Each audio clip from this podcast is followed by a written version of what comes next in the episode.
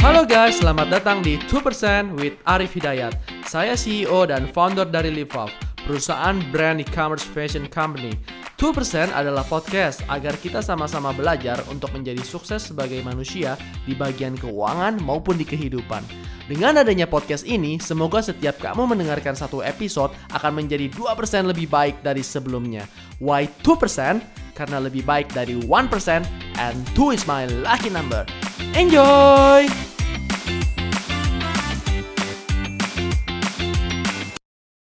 Hello guys, I'm Arif and welcome to the show Episode 12 Perbedaan founder, CEO, direktur, owner, co-founder.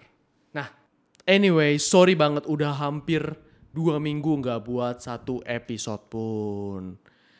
Ya, nggak ada alasan lain karena saya hmm, mau dibilang males ya bisa dibilang males juga atau enggak lagi nggak sempat waktunya, lagi kameranya juga dipakai. Jadi ah, anyway, episode kali ini nggak akan ada uh, videonya ya guys di YouTube yang khusus 12 ini karena kameranya lagi dipinjem, bukan dipinjem sih, lagi dibalikin ke pacar saya. Ini jadi selama ini uh, video di YouTube tentang podcast ini itu minjem kamera pacar saya. Karena satu kamera itu mahal banget kan apalagi kalau butuh dua. Jadi dia lagi pakai terus jadi nggak ada kameranya hari ini.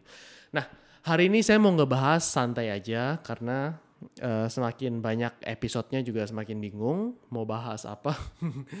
Jadi hari ini mau ngebahas yang ringan-ringan aja tapi jadi cukup uh, cukup jadi pertanyaan.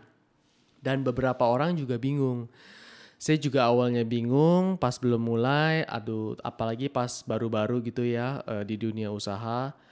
Dan nggak tahu bedanya apa sih kok begini amat ribet deh kayaknya. Kok emang dibuat ribet apa gimana? Tapi karena saya tanya sana sini terus juga berdasarkan pengalaman uh, akhirnya jadi tahu deh maksudnya. So kita mau ngebahas nih perbedaan-perbedaan title lah ya bisa dibilang ada founder, CEO, direktur, owner, co-founder, presiden lagi, komisaris, chairman, advisor. Membingungkan kalau orang yang baru mulai. Dan sebenarnya yang baru mulai juga nggak perlu tahu tentang ini sih, cuman ini buat pengetahuan aja, jadi tahu beda-bedanya. Oke, langsung aja ya kita masuk konten hari ini. Yang pertama yaitu perbedaan founder dan co-founder ya kan. Nah, ada nih, ada kenapa sih yang si pengusaha ini bilangnya founder, pengusaha yang ono bilangnya co-founder. Emang ada beda ya. Jadi gini guys, founder itu itu dia yang membuat perusahaannya pertama kali. Misalkan kayak Coca-Cola itu yang nemuin tuh John Pemberton kalau nggak salah yang pertama. Nah, founder tuh yang menemukan pertama kali. Belum tentu founder itu kaya loh ya karena nanti juga bisa di take over, bangkrut, terus dijual. Nanti saya jelasin. Nah, founder itu yang menemukan perusahaannya satu orang. Nah, misalkan saya ngebuat live up sendiri, saya nggak ada partner, saya nggak ada, ya nggak ada partner, nggak ada joinan, nggak ada investor pertama kali, nggak ada hutang dari mana pun, jadi pakai duit pribadi saya, terus buat live up. Nah, saya bisa disebut sebagai founder saja. Nah, kalau co-founder ini itu tuh lebih dari satu orang. Misalkan contohnya si A mendirikan perusahaan sama si B nih dari nol awal-awalnya. Nah, itu dia bisa disebut uh, co-founder karena lebih dari satu orang yang membuat pertama kali perusahaannya. Kalau satu orang doang ya founder doang. Kalau tiga, empat, lima lebih dari satu deh. Dua sampai sepuluh, seratus itu co-founder artinya yang pertama kali mendirikan, oke? Okay? Jadi kalau ada founder itu dia menemukannya satu orang buatnya pertama kali. Kalau co-founder lebih dari satu orang. Jadi uh, intinya sih sama-sama yang menemukan lah ya. Cuman kalau co-founder ya lebih banyak aja. Dan biasanya nih ada beberapa orang yang di awal banget dia baru buat nih terus karena foundernya ini karena itu kan sebenarnya cuma title doang guys jadi kayak founder wih sendiri dia buatnya hebat padahal kan ya biasa aja lah jadi beberapa orang beberapa company ini yang saya ketahui dan yang temenan sama saya ini eh, awalnya itu ada yang kayak gini nih. Misalkan si A mendirikan perusahaannya sendiri. Oke. Terus eh, dia rekrut em, manajer kelas atas lah ya atau enggak re- rekrut direktur-direktur dari perusahaan lain. Nah, dia dia menjalani perusahaan ini sendiri nih setahun. Tapi tahun kedua dia rekrut yang direktur-direktur gitu. Nah, karena perusahaannya masih kecil juga, terus ketika udah misalkan direktur itu masuk yang dia rekrut terus menjadi 100 kali lipat karena foundernya kayak ada rasa nggak enak atau enggak dia mau kasih gengsi lah ke direkturnya ini. Ya udah direkturnya eh, dibuat dianggap seolah-olah founder juga. Jadi akhirnya mereka menjadi namanya co-founder. Ada yang kayak gitu. Nah, ada beberapa kasus sih dia karena eh, ownernya ini nggak enak nih.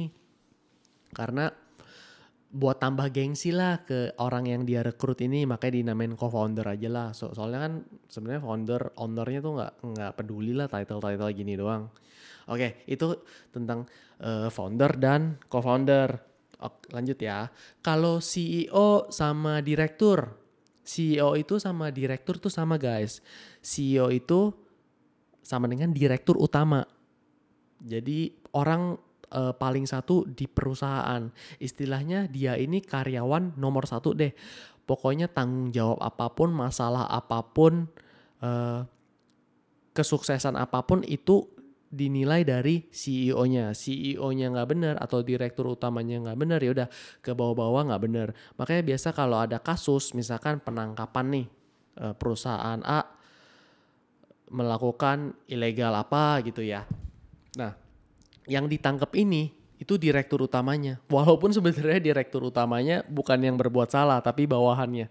Jadi direktur atau CEO ini orang nomor satu paling atas yang melakukan tanggung jawab apa pun. Kerjaan paling berat, tanggung jawab paling gede. Nah, di company lain juga biasanya dinamakan presiden atau apalagi ya presiden direktur atau enggak presiden atau enggak udah sih biasa itu doang. Chief executive officer presiden direktur atau enggak direktur utama sama aja itu untuk CEO dan direktur. Nah CEO kan kepanjangan tadi udah saya bilang ya Chief Executive Officer itu sama dengan kayak direktur utama. Ada lagi direktur itu nggak cuma direktur utama aja. Kalau yang udah gede tuh ada namanya direktur pemasaran, direktur keuangan. Kalau bahasa Inggrisnya CMO, CFO. Nah CEO itu bahasa Inggrisnya aja lah. Eh, supaya karena kan biasa kalau company udah lumayan, mereka urusan juga sama orang luar. Jadi biar nggak orang luarnya nanya-nanya lagi, nggak bingung, ya udah namanya udah pakai Inggris aja lah. Kayak misalkan hmm, manager, itu kan sama dengan bisa dibilang kayak kepala operasional kan. Cuman manajer tuh bahasa Inggris, jadi lebih enak aja dan nggak usah biar nggak ganti-ganti. gitu. Dan juga kalau urusan sama orang luar, orang luar tersebut nggak bingung. Oke, tadi kita lagi ngomongin CEO sama direktur. Nah, nah CEO ini juga digaji. Jadi gini guys, yang tadi saya bilang CEO atau direktur utama itu itu semua karyawan. Saya ini karyawan, saya CEO Livaf, yaudah saya karyawan Livaf. Tapi bedanya eh, karyawan nomor satu gitu paling atas. Nah, saya dapat duit dari mana? Dari gaji. Jadi eh, kalau yang udah bener pembukuannya atau keuangannya bener nih, bukan ala kadarnya, CEO, direktur, presiden, ini semua digaji guys. Oke. Jadi bukan dari dapat duit dari usaha terus diambil enggak nggak boleh itu jadi nggak benar nanti. Jadi saya tiap bulan sebagai CEO itu dapat gaji dari perusahaan. Nah, ada juga tiap enam bulan atau tiap tiga bulan atau tiap satu tahun itu ada namanya pembagian dividen. Dividen itu misalkan perusahaan untung satu tahun 100 juta, yaudah mau dibagiin berapa persen? 10 persen dividen. Yaudah dibagiin 10 juta tok gitu loh ke saya sebagai pemegang saham. Nah, eh, misalkan 10% kan tadi 10 juta. Nah, saya punya berapa persen dari perusahaan tersebut? Kalau 100% ya udah saya dapat 10 jutanya. Tapi kalau 50% saham saya udah saya dapat 5 jutanya dividennya per tahun. Kalau perusahaannya untungnya 100 juta dan ngebaginya 10% dari dividen dan sisanya di investasikan lagi di bisnis entah beli alat, ekspansi, beli mesin, uh, top up inventory atau nanti buat marketing yang keren. Jadi supaya perusahaannya maju karena kalau perusahaan dikit-dikit ambil semua dividen, dikit-dikit ambil semua nggak bakal maju guys. Ya begitu-begitu aja perusahaannya. Oke, jadi semua CEO, semua direktur itu digaji. Terus saya mau ngebahas tentang owner nih. Owner atau yang punya, biasa oh ya si owner lah ya. Owner ini guys, ini asalkan punya saham juga bisa dibilang owner. Jadi misalkan kamu beli, kamu main saham nih di trading ya, di di sekuritas, terus kamu beli saham Bank BCA di bursa saham, itu juga beli satu lembar doang, misalkan harganya eh, sepuluh ribu, punya satu lembar saham di BCA, Bank BCA. Ya itu kamu bisa dibilang owner juga sih sebenarnya. Karena kamu mempunyai kepemilikan saham di uh, perusahaan tersebut. Nah, makanya ini agak longgar nih soal owner-owner ini punya satu lembar saham di BCA bisa dibilang owner. Terus kalau saya misalkan kita beli satu lembar saham di BCA, Astra, Unilever itu kita punya owner dong. Kita owner dong di BCA, Unilever dan kawan-kawan. Nah, cuman sih harusnya ini punya kalau menurut saya ya harusnya kategori owner ini harus dibilang ya punya 0,1 persen lah dari perusahaan tersebut kalau menurut saya ya baru bisa dibilang owner gitu guys. Nah terkadang uh, perusahaan jadi saya mau cerita agak panjang sih sebenarnya cuman agak ngejelimet jadi bingung nih jelasinnya. Jadi gini Misalkan saya saya sebagai founder dan CEO Livaf sekarang posisinya. Nah, ada yang suatu saat sebagai founder dan CEO nih, saya udah capek jadi CEO, jadi direktur utama karena aduh ngurusin bisnis tiap hari 24 jam harus siap di telepon uh, ABCD harus standby terus, capek kan. Ada juga beberapa orang yang akhirnya malah merekrut direktur direktur utama. Jadi misalkan saya sebagai founder, yaudah dan CEO saya mundur sebagai direktur utama. Jadi saya sebagai founder aja deh, terus saya hire nih orang luar misalkan sebagai CEO. Nah, jadi CEO ini adalah ya karyawan kan, yang tadi saya bilang karyawan di Live Tapi CEO ini kan karena e, baru masuk gitu, nggak ada saham kan, orang saya rekrut kok. Ingat CEO itu karyawan nomor satu. Jadi CEO itu bisa juga tidak ada kepemilikan di uh, perusahaan tersebut. Jadi misalkan saya rekrut, ya udah dia jadi direktur tapi nggak ada kepemilikan, ya udah dia direktur utama tok aja. Nah ada juga yang kayak gitu. Jadi nggak semua CEO itu, nggak semua direktur itu sama dengan owner guys. Oke. Okay?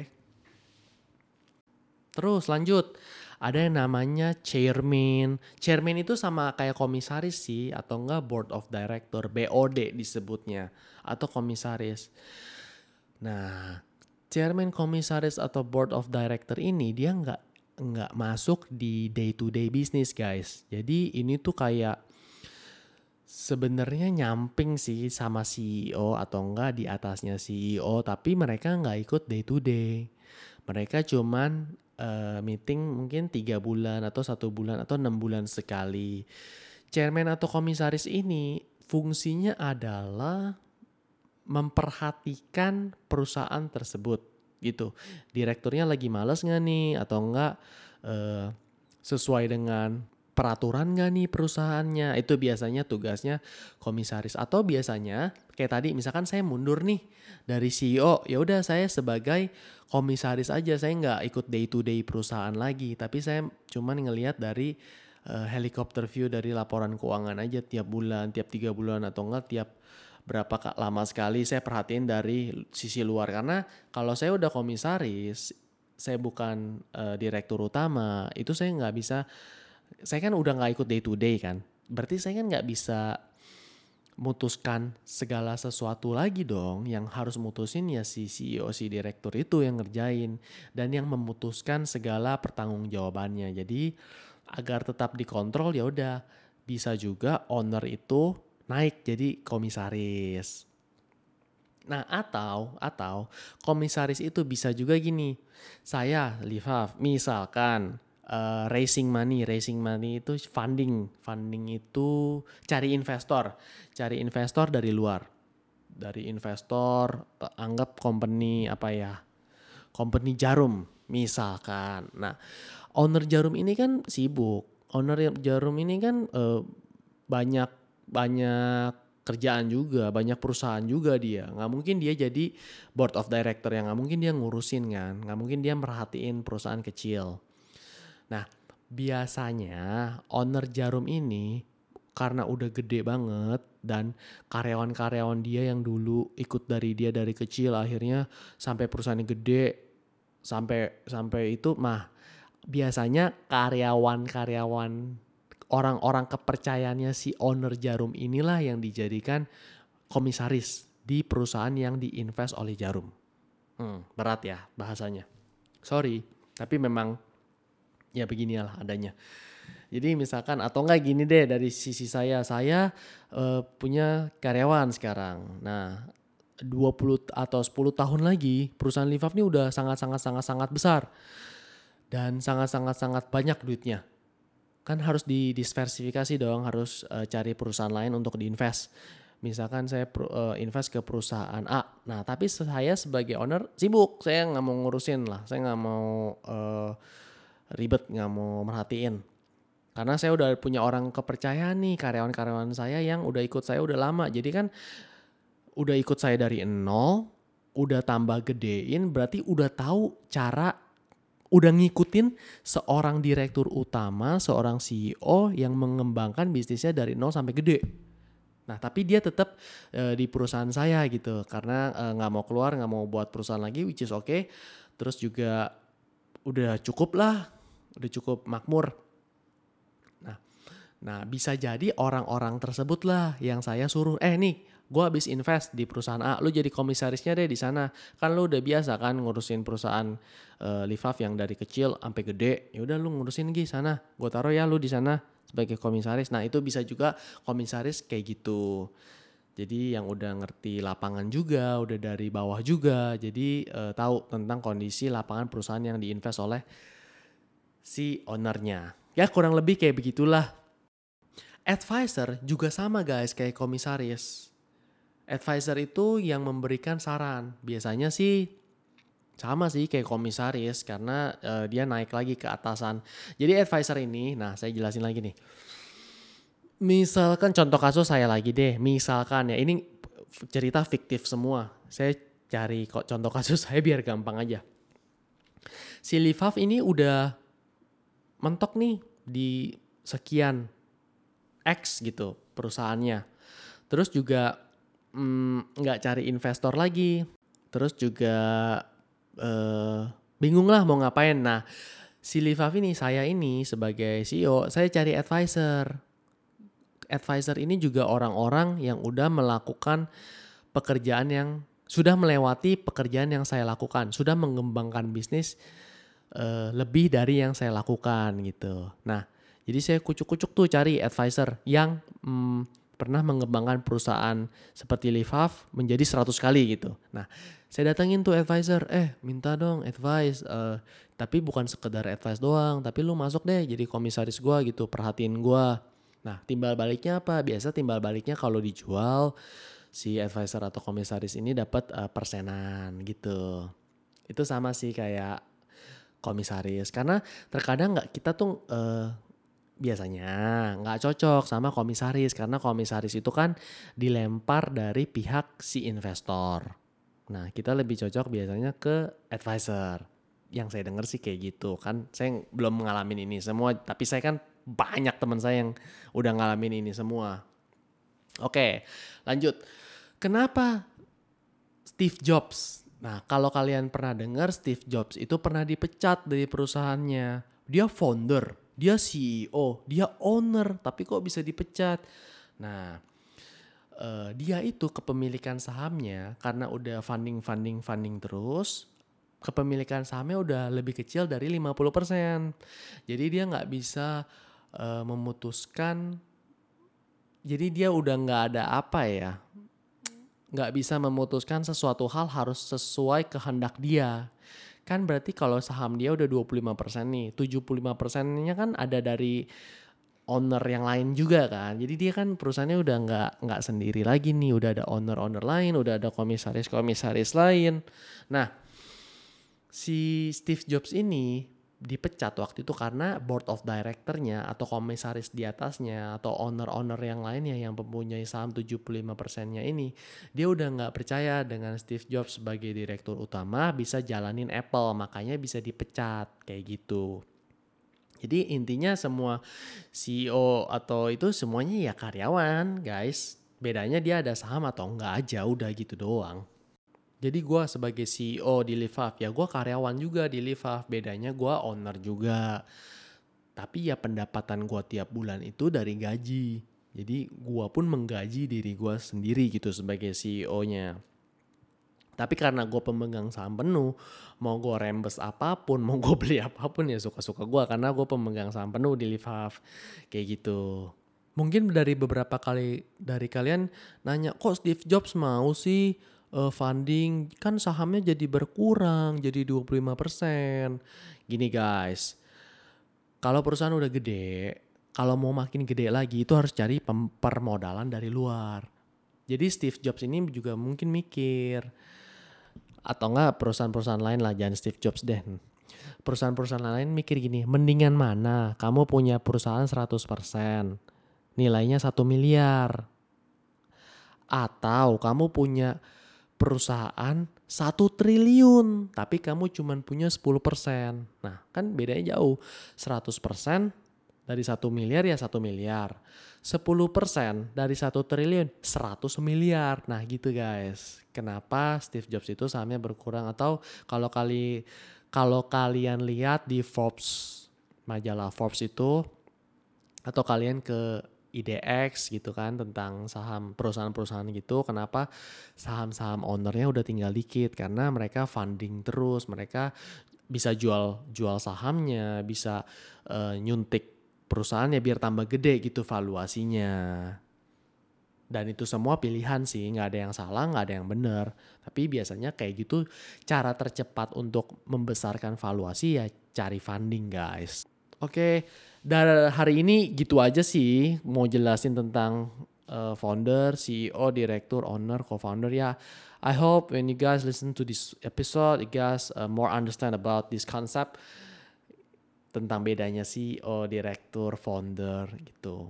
Mungkin kalau saya rekap gini kali ya, biar saya pengen kalian ngerti banget sih. Nggak tau, tadi saya jelasin sih sebenarnya agak abstrak juga. Karena ini harus pertanyaan kalau menjelaskan kayak gini tuh karena saya basicnya bukan guru lebih enak kalau ada yang uh, eh, Q&A gitu ada yang nanya lagi jadi tektokan gitu karena kalau ini kan saya jadi ngebuat sendiri kan kontennya jadi kalau saya mau rekap, CEO itu uh, direktur utama. Direktur utama itu bisa juga nggak punya saham di perusahaan karena direkrut oleh si ownernya. Founder itu yang menemukan perusahaan pertama kali. Ya bisa juga dia menemukan perusahaan pertama kali baru dua tahun bangkrut terus dibeli murah sama orang lain gitu sama perusahaan lain bisa juga kayak gitu jadi dia cuman founder doang tapi udah bangkrut dan sahamnya udah nggak ada juga 0% karena udah dijual ke perusahaan lain atau ke orang lain. Jadi misalkan amit-amit nih, Liva bangkrut dibeli sama uh, Nike gitu ya. Ya udah, si Nike punya si Livaf. Arif Hidayat sebagai founder Livaf, tapi Arif Hidayat ini nggak punya saham lagi di Livaf karena dulunya udah bangkrut, udah dijual penuh gitu. Arif Hidayat ini bukan owner lagi berarti di Livaf karena yang ownernya sekarang itu si Nike gitu. CEO atau direkturnya itu bukan Arif lagi karena Arif udah mundur gitu. Bisa juga dari karyawan bekas karyawan petinggi Nike kasih karyawannya udah lu jangan di Nike lagi tuh urusin perusahaan yang baru kita beli si Livaf. Ya udah si karyawan si Nike itu jadi direktur si Livaf. Oke, ngerti nggak tuh guys? Analoginya kayak gitu. Jadi ya kebanyakan orang itu kalau di Instagramnya biasa sih bilangnya hmm, karena perusahaannya masih kebanyakan yang di Instagram itu masih kecil-kecil ya udah mereka sebut uh, owner A gitu biar ya nggak tahu lah buat title doang atau gimana. Atau enggak supaya memperjelas biasa juga orang bilangnya founder dan CEO perusahaan A. Berarti dia yang menemukan dan dia juga masih in charge sebagai direktur. Bisa nggak sebagai founder CEO tapi bukan owner? Bisa. Jadi gini misalkan saya uh, di Livaf nih saya sekarang founder CEO owner gitu ya terus saya jual perusahaan saya 100% sahamnya ke orang lain atau ke perusahaan lain karena saya mau cash out secara cepat gitu. Jadi saya udah dapat duit nih di depan. Gede, jebret. Nah, kepemilikan saya 0% di Livaf sekarang. Tapi saya masih mau running bisnisnya. Jadi ya saya tetap founder dan CEO tapi saya bukan owner lagi karena kepemilikan saya udah dibeli orang lain. Ada juga orang yang kayak gitu. Jadi mungkin mereka mikirnya gini, gue bisa dapat duit cepet sekarang gue jual perusahaan gue tapi ketika gue udah jual daripada gue ngapa gua nggak ngapa-ngapain lagi gue mendingan tetap deh. Dan yang owner yang baru ini juga mau kok gue sebagai founder dan gue sebagai masih mau sebagai masih mau gue sebagai CEO-nya yang jalanin. Nah kayak gitu. Berarti kan kalau udah daripada dia nggak gua nggak ngapa-ngapain kan?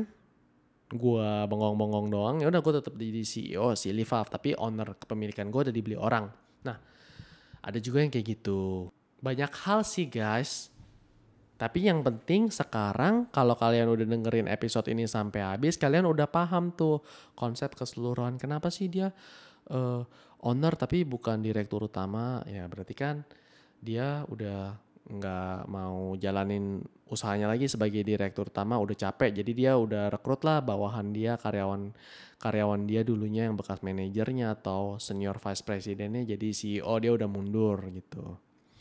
Atau enggak kenapa sih dia founder sama CEO tapi dia udah nggak ada sahamnya? Nah berarti kan dia udah jual kepemilikannya tapi dia tetap mau jalanin bisnisnya. Ada kok banyak yang kayak gitu.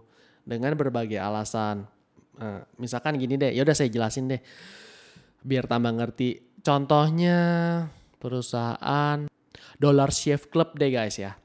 Dollar Shave Club itu kayak perusahaan, anggap perusahaan A lah ya, saya nggak usah ngomong perusahaan tentang pencukur kumis. Nah, si Arif ini, saya pakai contoh nama saya deh, si Arif ini ngendiriin perusahaan pencukur kumis. Udah gede banget, dia udah founder, CEO, owner nih masih Nah, abis itu ketika udah gede banget, dia udah jual perusahaannya ke Unilever. Unilever perusahaan FMCG beli perusahaan si Arif nih, perusahaan pencukur kumisnya.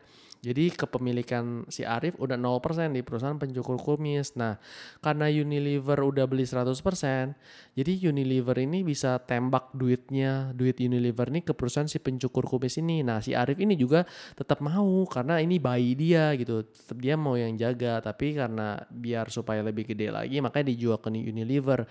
Biar supaya permodalannya tuh gede banget. Jadi kan kalau si Arif udah 0% nih di perusahaan si pencukur kumis ini, Unilever mau taruh satu T, 10 T, 100 T udah Arif udah nggak ada nggak ada kepentingan lagi, udah nggak ada ribet-ribet lagi pencatatan sahamnya orang ini udah punya si Unilever. Jadi si Arif ini sekarang founder ya masih founder karena si Arif yang mendirikan tapi juga masih CEO untuk perusahaan pencukur kumis ini karena uh, dia mau gedein lagi karena mau jadi nomor satu gitu di dunia dan dengan backup si Unilever. Bisa juga kayak gitu dan itu banyak kok kasusnya yang kayak gitu. Ada juga yang kasusnya ketika dia jual perusahaan ini, perusahaannya itu ya udah dia lepas semua.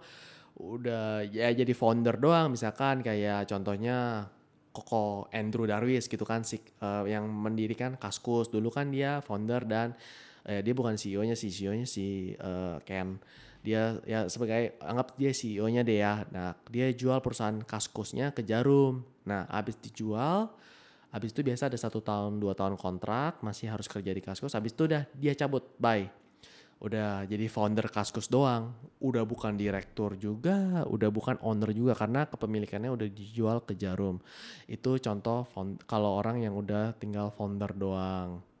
Oke. Okay That's all for today. Sorry banget kalau kayak ngejelimet banget bahasanya karena memang sedikit agak ribet sih guys. Sorry banget nih. Saya tahu sih episode kali ini membingungkan. Mungkin kalian juga garuk-garuk kepala atau ngulang-ngulang lagi uh, ke belakang satu menit kemudian diulang lagi, diulang lagi gitu. Sorry sih, sorry so sorry banget karena memang agak uh, sedikit membingungkan. Jadi saya jelasin semuanya dari segala sisi itu niatnya cuma mau buat kalian ngerti doang. Soalnya kalau saya jelasin singkat pasti pasti kalian ada pertanyaan kenapa sih ini ini, kenapa sih ono ono gitu. Nah makanya tadi saya kasih beberapa contoh kasus biar kalian benar-benar paham tentang perbedaan-perbedaan ini.